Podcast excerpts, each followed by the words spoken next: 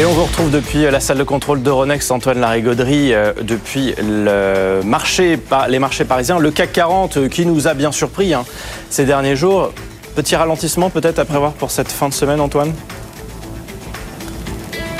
Petit ralentissement de tendance, ça on le voit, mais sans doute une séance à suivre de très près aujourd'hui. Alors c'est vrai qu'après la frénésie des derniers jours, le CAC signe à nouveau record historique absolu à retenir. Hein. C'était hier en début de matinée, 7653 très exactement, mais en clôture on termine nettement en dessous hier avec une progression de seulement 0,6%, alors qu'on a culminé à 1,5% de hausse en séance. Donc on calme un peu le jeu.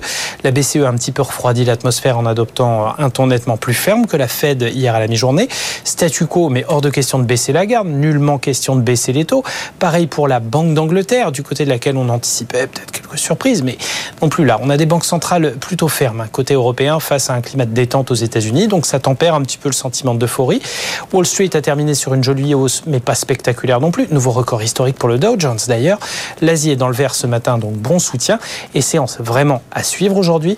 Après euh, les décisions des grandes banques centrales, on aura une séance à quatre sorcières aujourd'hui, dernière de l'année, séance euh, d'échéance des options et des contrats sur indice, mensuel et trimestriel. Et au vu du climat actuel, du sentiment positif qui règne sur les marchés, des munitions que les fonds d'investissement euh, ont, en réserve, hein, du souci pour signer de la performance pour les traders et les gestionnaires, euh, on a sans doute une séance très très active euh, qui se mmh. prépare.